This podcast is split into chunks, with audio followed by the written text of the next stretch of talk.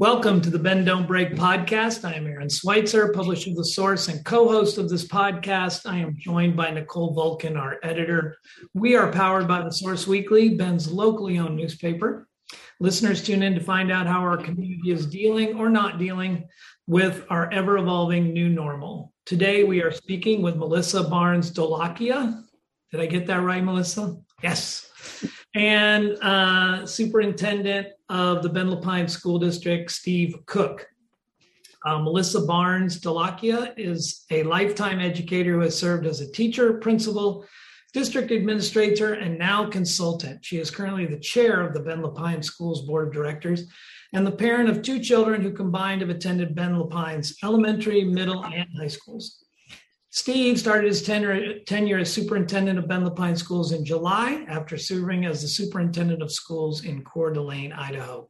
He was a classroom teacher for 12 years, teaching chemistry and physics, as well as teaching younger kids before moving into an administrative role. He told our sister publication, Bend Nest, earlier this year they look forward to working in a district that fostered listening and communication and was inclusive of multiple viewpoints Engaging communities in conversation is a passion of his, something he certainly got to do a lot of since joining Bend-La Pine, where spirited conversation has been the name of the game this school year. Um, we were very interested in having both of you on because of that very topic. It certainly has been a uh, robust time for conversation. School districts across the nation have been the focus of um, a lot of politics and a lot of uh, I think a lot of really relevant information, but also a lot of misinformation that's getting out there. So um, our desire to sit down and, and actually talk to you guys about what's happening in our own local school district. So thanks for taking the time. Um, I'll start. I'll start with you. You've been on the school board for a couple years now. Um, describe what those years are like and how they've changed recently. Sure, Aaron. Um, so I ran for school board two and a half years ago and really did so because I saw our district and our community were both continuing to rapidly grow um, and change. And I felt like my experience um, could help with that. I ran on four principles, which were agency, equity, belonging, and then having strong financial and organizational practices. And I will say um, I was privileged to be elected by 72% of our voters um, in a three person race. And so I have really worked to honor um, the principles that I ran on.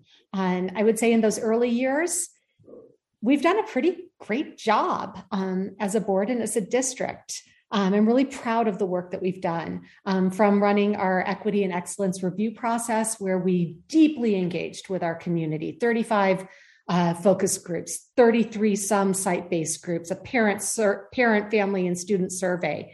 Um, all of this to develop really our, our um, student investment account um, and strategic plan. Uh, the work that we've done in terms of developing new board goals and policies. The fact that we've opened two new schools for our community, North Star Elementary and Caldera High School, uh, being at the forefront of getting our kids. I mean, wow, nobody expected this once in a lifetime pandemic to happen, but we were the first large district in Oregon to get our kids back in schools in person um, every day because we knew that's where they belong. Um, and then really just living up to that pro- promise with different mitigation strategies to make sure that we keep kids um, in our schools and in our buildings. We, we haven't had to close a classroom or a school so far. Um, that's pretty pretty unique. And then not to you know make him blush but uh, we also managed to through a distant process hire an amazing superintendent for our district to really take our work forward. And so i feel like those early years we've we've done a lot of we've done a lot of work um, and really it's about continuing that work moving forward and so, Melissa, maybe you could speak a little bit to what you've seen recently. I mean, like, I mentioned, this district is no district from a lot of others across the country that are seeing intense interest, um, whether that's politically or pandemically related. Um, what's it been like? Yeah, you know, it, I would say that there are there are great things and hard things and what I continue to remind myself of is that you have to keep your head up and your head down.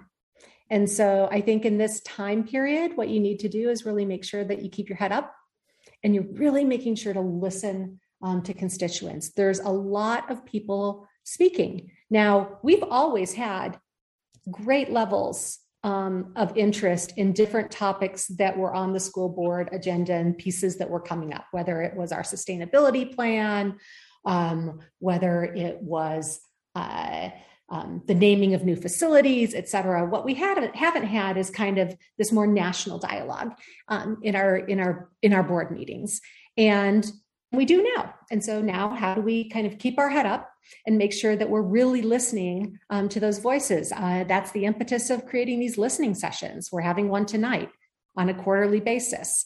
Um, so that's a change. Um, at the same time, there's the piece of keeping your head down um, and putting one foot in front of the other because there's the core work of the board um, and the core work of this district um, and what we're doing and making sure that we continue to advance that while listening um, and taking in feedback but really making sure sure that we're you know that we're moving moving forward. I would say the pandemic aaron is the number one um, piece. There are a lot of differing positions on on masking on vaccination on on you know pretty much any mitigation strategy um, available.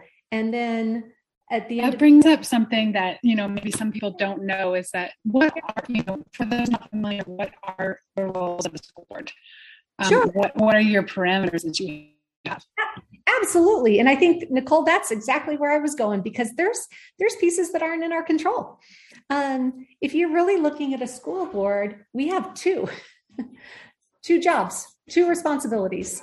One is to um, uh, supervise um, and oversee the work of our superintendent, Steve. Um, and we do so by setting goals and being able to set policies. And second is approving the budget. Um, and those are our two, those are our two vehicles um, that, that we use um, in terms of guiding this district. And Steve, maybe you can chime in for this on this next question because um, you know, increasingly we mentioned we brought this up in our endorsement interviews before uh, the election when you could see this kind of like social media and playing a larger role and, and pressure on these political candidates and kind of the like i mean some dialogue's good some dialogue's pretty toxic. And um, certainly the the rhetoric around the kind of conversation that's happened in school it's pretty high test stuff for especially if you're on the sidelines looking in. I mean for a district that's in it and knows the answers to those things, I imagine it's not quite doesn't quite appear as uh, as rough as it does from the outside. But I can say from like where I sit and having you know reported on news here for 25 years, I've never seen anything like it. What's been the toll, or or what are the coping strategies that you guys are using to make your way through this to greener pastures? Yeah, so I, I think Aaron Nicole's question earlier and and the like how do you just how do you manage? Like first of all uh, uh, we're busy. We're really busy. And we're we're busy making sure that we are are meeting the expectations. We've kind of got a lot of a lot of different forces that are that are kind of convening on us that we have to live by. And and we're going to. And we're not going to break rules and we're not going to break laws. And and in that regard in some in some cases some of the outside stuff is just noise. We can't we can't attend to what everybody wants us to do. Um, one of the things that I try to do uh, so that I because I do honor engagement and I do want to make sure that people who care and are passionate about their schools have access points to be able to express their their energy whether it's in agreement or in disagreement you know i'm i'm just because someone disagrees with with me or with whatever path we're taking doesn't mean we're not going to be willing to talk about it. Um, we'll, we're I engage with anybody that wants to talk. Uh, now that being said, if people just want to yell and fuss, that's a that's a different ballgame. And I think to some extent, there's just a lot of frustration right now because there's so much misinformation and there's so much out there that that people um, who I think sometimes are looking at misinformation are are saying to us, you're looking at misinformation. And I think that's just this kind of unique time um, because information is everywhere. It does create some challenges. And so for me, um, I don't I don't know that I've seen this acuity of political activism that is is kind of crescendoed through whether it's the pandemic, whether it's just the political culture right now. But in 33 years, I've never had this many emails. I've never had this many people want to talk about a topic. And so for that, it's definitely something that that I find is unprecedented for sure. Sure. Melissa, do you want to speak a little bit to that? I mean, I think the thing that um I think the thing that's a little little let's just say rough is you know that it, the vo- it's not so much the volume right i mean having an engaged uh, community talking about these issues is terrific you know there are a lot of i think people who feel strongly on both sides of the way kids should be instructed and, and the direction but but it's the rhetoric and some of it's the the very personal stuff that board members uh, are having to deal with when you know you're you're volunteering could maybe speak a little to that sure I mean, I think I'll speak to both because um, sure. I want to piggyback on what Steve said.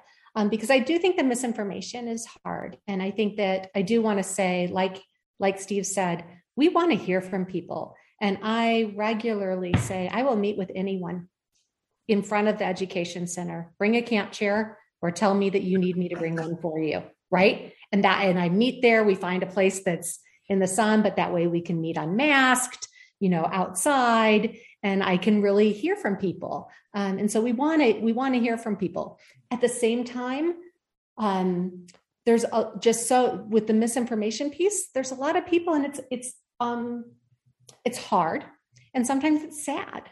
Um, because there are people that care very deeply about this community. They're very upset about things that aren't happening.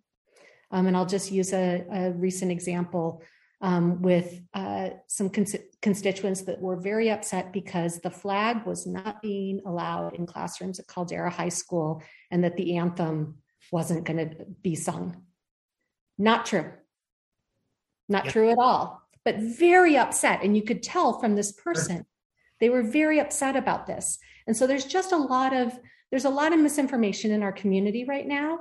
Um, and I think that that's something that we need to address. And then on a, you know, on a personal level, is it easy? No, of course not. You have to have a really strong backbone. I, I always say, you know, I, I thought as an educator, I was coming in as a, you know, as a school board member. I did not realize, quite honestly, the personal attacks um, or the attacks against, you know, fellow um, people that I work with um, and the toll, you know, kind of that that would that would take. And and at the same time i've had to come and recognize um, and come to terms with the fact that that's true um, and guide my family not to ever read comments on certain news channels or even my own facebook page um, so that we can continue to do the core work which is making sure that this district can be the best it can be for students families and staff so, Melissa, and apologies if I if I start getting garbled here, I'll try my best. Um, in a recent open letter, you talked about the flood of complaints that had come and filed against the board against board members this year.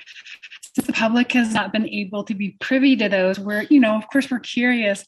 What's in them? Um, can you give us any insight into what they entailed, um, what the process is for working through those complaints, and what happens once a complaint is determined to be founded? Absolutely. So um, I have had the opportunity as vice chair last year and then chair this year to process those. And I would say that the most important thing we can do for our public is make sure that we're transparent um, and unbiased. And so I direct our, our legal counsel to hire an independent investigator every single time.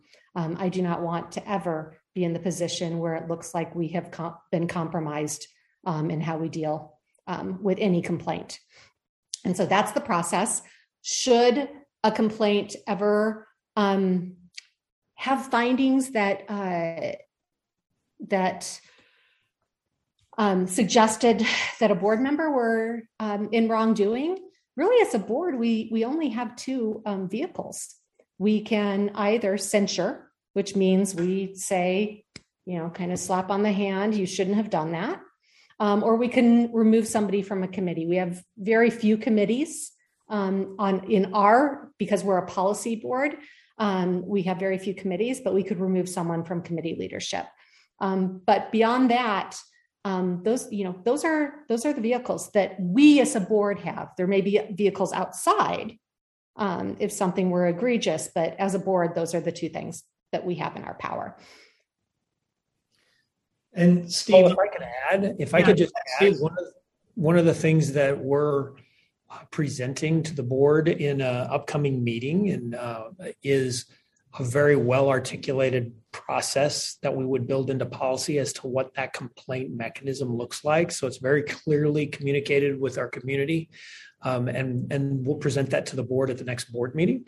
And that'll go out for public comment and feedback so that folks have the ability to opine on when they believe we've captured the intention uh, of the the process so that we are doing doing that kind of investigation in a thorough and unbiased manner. And so that's uh, look for that at our next board meeting.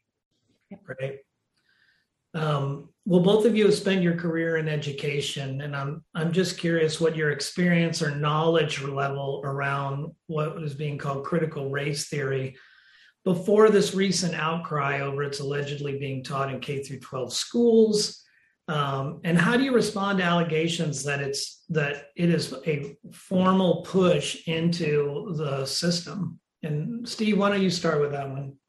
Sure. Thanks, Aaron. I, I just let me start by saying I'm not sure of any school district in the country that's teaching critical race theory to K through 12 students. Um, typically exists in law schools, and it's an approach to talk about um, when you have systemic racism and you have uh, systems of, of racial inequity in uh, in large context, and try to figure out if there's something there that you can measure. And so, uh, critical race theory, as far as a construct, is a relatively new construct. And so, uh, as, as a point of my experience in 33 years doing this work and doing equity work for 33 years, I hadn't heard the term critical race theory um, in relationship to K 12 education um, ever once and until maybe the last maybe 12 to 15 months. And so I would just say for the record, Aaron, that it's not uh, it's not a part of anything I've ever experienced. Now, that being said,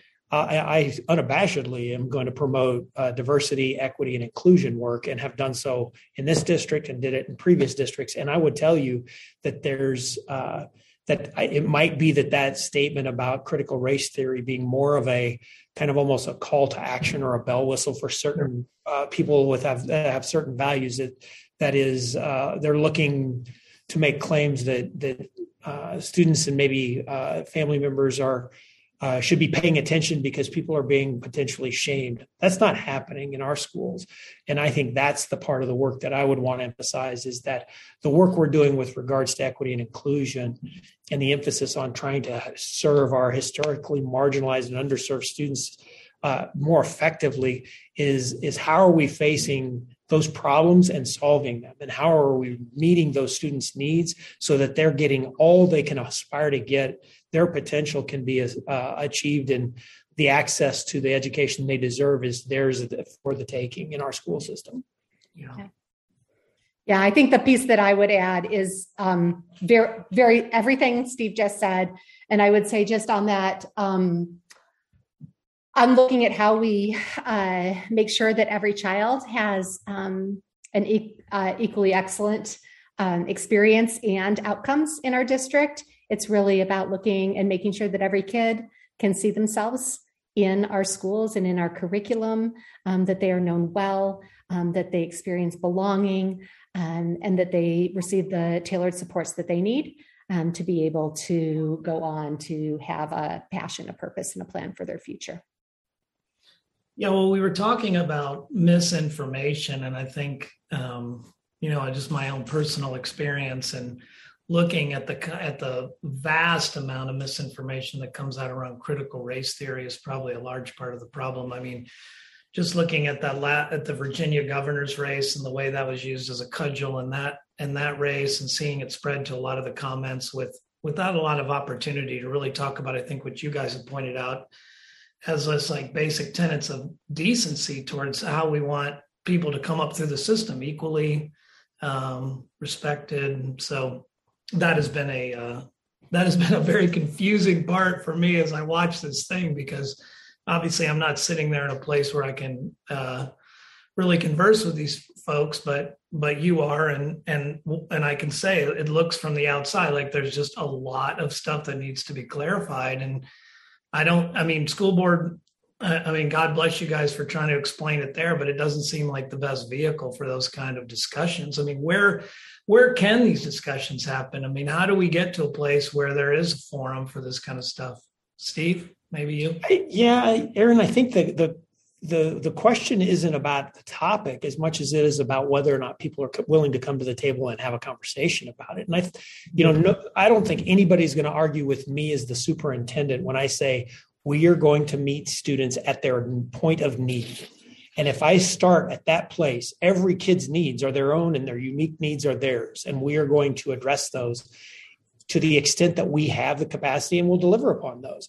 And that is where we start. And so the the premise of that statement means that we don't serve every kid the exact same which then translates into a conversation. Well what what if somebody wants somebody to be treated the same that does that's that's an argument that has never worked in public education because we we meet kids at their needs. And so you that conversation gets really challenging when the premise starts with no every kid should get an equal shot and every kid should be treated the same never done that. And so that's the part that i think is the the struggle for us is that we're not starting at a common understanding. And so i've had this conversation with people and when they're open to the the, the conversation from that lens you can actually make some headway. But when they're uh, when when the when the the predication is that they're if you say anything about equity, that means you're taking away from my kid to give to another. That's a misnomer, and that's not how it's delivered ever.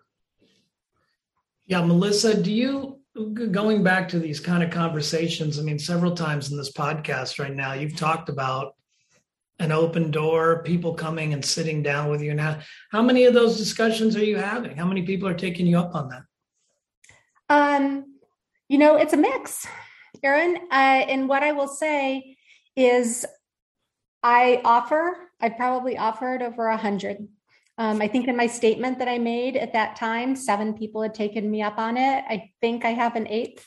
Um, and this is from people who are adamant against a lot of what we what the what is happening in our public schools. Yeah. I think there's a whole uh, other group of people that that have taken me up as well. Um, and you know, I got a great question, I think actually from another um, media uh, uh, outlet who said, you know, are those helpful? Yeah. I said yes. Like every time I meet with someone, whether we are, whether we leave, like we, we hopefully leave shaking hands, right? Or elbow bumping or foot foot bumping in in this day and age but hopefully we leave um, with that decency, with that respect, but having had a conversation. But I walk away every time having learned something, and it does impact me and it impacts um, how I think about policy. And I'll use the example of outdoor masking last spring. Um, I had several conversations with people about outdoor masking. Um, and and we had information from the CDC, and I pushed at the state level pushed at the local level, and we removed it out on our playgrounds um, for our kids at the time under what we could do at that point in time, right? But um, but that that came about um, from conversations, right? Yeah. And so I, I do I learn every time that I speak with someone, and so I just you know my my camp chair is always open um, to to meet with more people, and I hope they take me up on that. Great. This one, this one's for either of you. Um, I'm curious about enrollment in this year of we, you know, ongoing pandemic concerns. Now we have some other concerns that seem to be um, causing parents to perhaps take their children out of school. Um, what have you seen in terms of enrollment this year for Bend-La Pine schools, and are you concerned about um, a decrease in enrollment? I, so let me take this one on. So, so yes, that we have seen a, a a small decrease, well, percentage wise, a decrease in enrollment, and and it was uh, expected to some extent. Um, I think there's, uh, in some regards, people can vote with their feet, uh, especially when they have other options, and I think in this regard, some did, and so we're funded uh, by by essentially average daily membership, and so so we built a budget based upon a, a certain number, and then I think we were about 500 less than than uh, 500 less students than that projected number, and we'll make adjustments as the year goes with that. And so, uh, the question on whether or not you know 500 out of about 18,500 students roughly were uh, unaccounted for, and I think the uh, the word on the street that we're hearing is that when some of these things change, many of those kids will come back. And things like masking and uh, whether or not kids are going to be required to wear masks in our schools matters to the extent to some families to uh, to the level that they're willing to say my kid's not going to go to that school if they have to wear a mask and um, and the, we're gonna like that that's a choice right like we don't it, it, it's compulsory education if you're enrolled but if not if you're not enrolled right and I would say on the flip side, also, I wouldn't pay, I wouldn't, um, I would say that there are also families that have been waiting for the five, five to 11 vaccine to come out. And whatever their individual family circumstances, they are not comfortable sending their kids in school in person until more people are vaccinated in our community. And so I do think that that drop in enrollment um, uh, can come from multiple sides of this equation in, in terms of the pandemic. And Melissa's exactly right. And I totally forgot about the fact that we've had a substantial increase in enrollment in our online school as well. That we're doing our best to try to provide those choices and options. And, and when you serve a community, you've got people who want certain things and you've got people who want other things. And so um, we're trying to meet the needs of the most we can. And we've seen uh, by providing those services and that online option, we've actually had quite a few people take us up on that. Yeah, I had a conversation with um, some of the folks from the Latino Community Association this week, and they had mentioned um, some concern in their community around engagement of students who may have slipped through the cracks during the, the pandemic, um, maybe went to work and didn't return to school. What's going on with all of that um, on your end for either of you?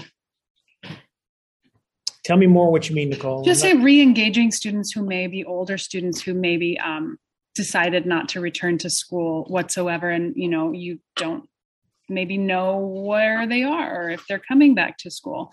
I guess I'm kind of curious, um, and I think our readers might be too. What is the process of trying to get a, a student like that back into school?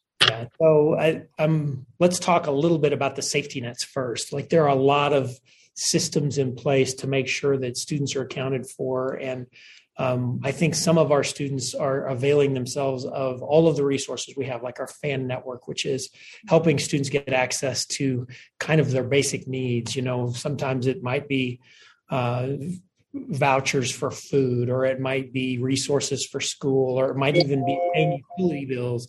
We've got uh, families that can access those in every one of our schools, and that we provide that support across the region. All of Central Oregon has that access, and so, um, and then the other one is just the networking that we have with uh, for like McKinney-Vento, we have uh, people that can uh, support homeless students, students who are experiencing temporary houselessness or, or whatever those circumstances are. Um, by following up on each of those students as we are, are aware of them, um, we can chase those leads down. And so it's rare that a kid just disappears and we don't have some kind of knowledge about what those circumstances and conditions might be. But I suppose in the rare case that that someone uh, doesn't know that somebody didn't enroll over like perhaps over the summer um, and we don't get transfer paperwork on those. But those are very few and far between. The the students that are uh, choosing to make those decisions are uh, typically are going to communicate with us. Students that choose to drop out um, actually fill out paperwork that notify us of those things. And we haven't had so far uh, a substantial increase in that at this point. But just disappearing is rare yeah. And I would say our success coordinators at every one of our high schools also play a huge role in um, knowing every child well and being able to follow those so that kids don't follow fall through the track uh, fall through the cracks excuse me and stay on track. Interesting the um, the conversations that you know this might be an example of something i heard about. Maybe you know the facts aren't all all there when i hear it you know want to know what that's really about. Yeah, sure. Yeah. if you've got names, if you've got anybody that you can give to us, we're always glad to go look for kids. Absolutely. well, I got a I got an 18 year old. I don't know where she is right now. Can you go find her? Can you find her, Mr. Nicole, Cook?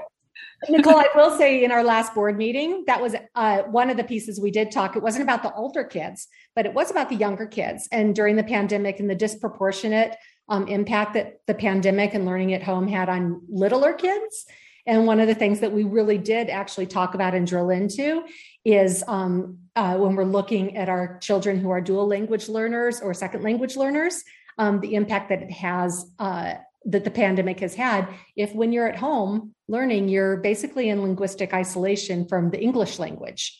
Um, and so we we really looked at that. We drilled into that. Um, and our, our team is fast tracking a lot of work in terms of really looking at the um, gap that has occurred um, for those students and how we actively um, remedy that through um, different uh, curriculums, fast tracking our curriculum adoption. We held summer school last summer. We will hold it for the next two summers. And so just really looking at um, to what Steve was saying early earlier, equal isn't equitable who are the kids that were most impacted by the by the pandemic? And absolutely language learners are one of those groups. And then how do we provide differentiated um, uh, programs to address uh, the needs of those children? Um, so i wanted to and this is more of a 30,000 foot kind of question but um, you know as we do see more of this friction in the community between um, what the school board can offer and what people want from their school board and the you know the push and pull between you know i want them to be masked i don't want them to be masked i you know i don't want this taught i want this taught. And do you and it, and it, and i and i think steve mentioned it it's it certainly is increasing this feeling like you know is it's not my school district unless they're teaching exactly what i want them to teach as a parent. Where does this lead? You know it just seems like as as this is increasing and people are are getting into deeper and deeper encampments um, what does that mean for a school district moving forward to try to like integrate this. It doesn't seem we're not in a political season right now. I mean, I know we're always, you know, building up to the next election, but I figured things would be a little calmer right now. They aren't. Any of you guys want to take that one? I mean, I can take it from a board perspective, which is that we have elections um, in our community and we have elections for a reason. Um, and people come out and they let you know what their vision would be.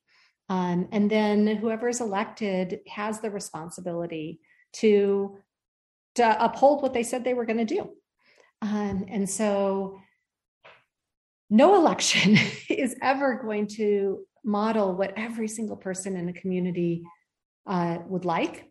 However, we can model being respectful, we can model decency, we can model um, continuing to find um, when there are places for a middle ground, finding them.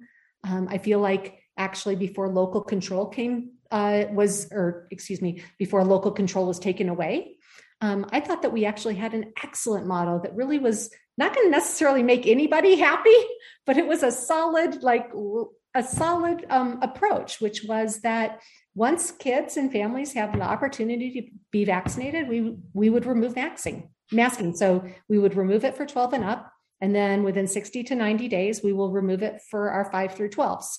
Um, I think that that's, you know, there are people who would want masking to continue um, indefinitely, and there are people who want masking gone, you know, two years ago. Sure. But we've been able to listen, right, and come up with solutions that I think are, are right for our community. Um, but that's that's ultimately what you need to do, and you're not you're just you're not gonna um, make everybody um, happy in your decisions. Well, I was hoping you were going to say we were going to make everybody happy, and then uh, this was this was going to settle down. Steve, any thoughts yeah, on? That? No, Aaron, I feel like I can talk to that specifically. So let me start by by Melissa kind of touched on the masking. Let me talk a little bit about probably the the category I hear the most about outside of operational things due to COVID, and that is curricula. And and I'll just say from the lens of a superintendent. I heard this many years ago from a uh, who's now retired superintendent, long time super, superintendent. He he told me um, quite specifically that uh, if you're doing your job well, Steve, as a superintendent, probably just about everybody's just a little mad at you because you you spend most of your time negotiating in some fashion or another. And then you hey, that sounds like journalists. Yeah exactly. You you back up against your own values. And there there comes a point in time when your values either are aligned with your boards or they're so out of alignment that you've got to make a decision you know is this where i want to be? And so that's part of why this work is so challenging right now is because value conversations are happening all over the place. And right now we've get we're getting tremendous push about what we're teaching. And and when it comes to the curricula conversation of any kind um, there's really kind of three points that you have to take into uh, consideration. Number one, curricula is pretty standardized across the state. It's pretty uh, pretty easy to point to and say, this is what we're going to teach right here. This is what we're expected to teach. Um, and so parents have a right to kind of look that through and say, okay, I understand that. Secondly, we give guidance to teachers where there are things that might be challenging. Um, you're going to wind up with the idea of okay, we're getting ready to talk about a topic that maybe not everybody's ready to talk about. And so, one of the things we promoted early on when I first got here was revising a policy that we called controversial issues. That is just guidance for how teachers should approach those conversations, be very transparent with families and say, look, we're getting ready to take this on if you don't want to dive into this with us here's what we can do and here's what your kid can do instead. But we're not going to not teach it because your kid's uncomfortable with it. If you want to be excluded from it that's your choice. And i think the third piece is just simply parents have rights that they can ex- exercise if they're like this is just way too out of my comfort zone. I, that's why other schools exist. That's why private schools are a place. But uh, honestly i'll tell you and i've been doing this a long time public education might be the single most successful public service that we have in this democracy.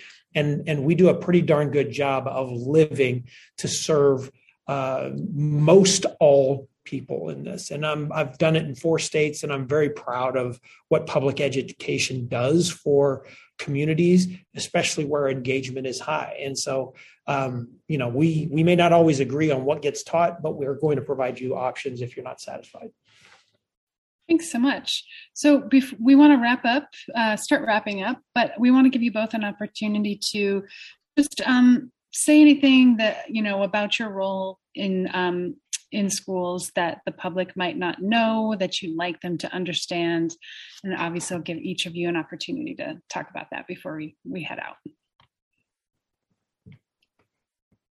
Melissa, you want to start? um,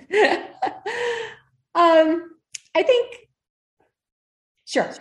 I would say that I joked around. Um, I joke around frequently. Um, people say, "Why did? Whoa, you ran for school board." it's like new superintendent, global pandemic, um, etc. And I I joke that my timing could not have been more impeccable um, on that front. Um, but what I actually believe is that that's true um, I feel like I'm the right person at this right point in time. Um, it doesn't make it easy. It, it, it is these are different challenges than I thought I was going to be taking on as a school board member, as the vice chair, and now the chair. And um, and I continue to do so uh, because I really believe in this community. Um, I believe in Central Oregon. I believe that um, we are going through a lot of growing pains. Um, I have watched this community since 1992 when I applied to teach at Bend High um, to now. Um, this community was 18,000 and it's 100,000 now. Um, it's it's you know change is not easy, transition is not easy. Um, so do we have unique times in terms of what's happening with school boards? Absolutely. Um, but this is change that that we're continuing to tackle. in Bend-La Pine, and I really believe that if we continue to be able to have conversations with one another, um, to uh, I was an elementary school principal, um, treat each other how we would expect any, any kindergartner um, in our schools to be able to treat each other. Um, I believe we can get there. Steve? Sure. I, I, I just would add a couple of things. First of all, I've been doing this work for 33 years, as I've said a couple of times now. Um, probably kind of a little reform-minded innovation is matters to me. Good teaching and learning in classrooms is is what I stand for and promote, and have been pushing on that for a long time. Um, I would tell you that that's sped up over the last two years. And there's probably more good things that will come out of this pandemic when it's all said and done than bad things. And, and it's been important to note that. And I, I would also uh, kind of draw attention to the fact that it's not the schools that we went to as adults that we went to 25 30 years ago these are schools these are, are schools and kids are kinder kids are more attentive to one another's needs they're they're relational uh, there's less bullying going on nowadays. I'm not saying everything's perfect. Don't don't take that from this, but I will guarantee you that schools are providing a more thorough service now, and they will continue to do that. And anybody that wants to uh, to take me up on the offer to, I'll take you around. I'll take you into classrooms anywhere you want to go in our district, and I'll point out places where things are changing. And it's a great place for kids to to learn. And we have the most incredibly dedicated staff who are just talk about putting their heads down. They're just powering through, delivering services to kids with unrelenting commitment to success. And that is what I see every day in our district. And um, that's the argument I want to have with people is just how they're killing it, how they're knocking it out of the park, and that if they're willing to join me, I'll take them on a little walk in any of the classrooms in our district and and see for themselves. Don't take my word for it. Let's go. We'll take we'll take a walk. Thank you. Well, I don't have any other questions. I, am not sure. I think Aaron Aaron is uh, has has wrapped up his questions as well. So we just want to thank you for spending some time with us, um, clearing up some maybe misconceptions about about your roles in the community, um, and just thanks for your service. Thank yeah, you. Thank, thank you for your time, and thank you to your listeners for taking the time to actually hear about this work. Yeah, thanks for having us on. Yeah, thanks both of you. I, I I didn't manage to squeeze in, and this seemed like the right place for my 30 minute speech on why I dislike social media so much, but I'll push that off on another couple guests. So, well, thanks, right. guys. This this has been the Bend Don't Break podcast. We appreciate everybody listening. Thank you very much.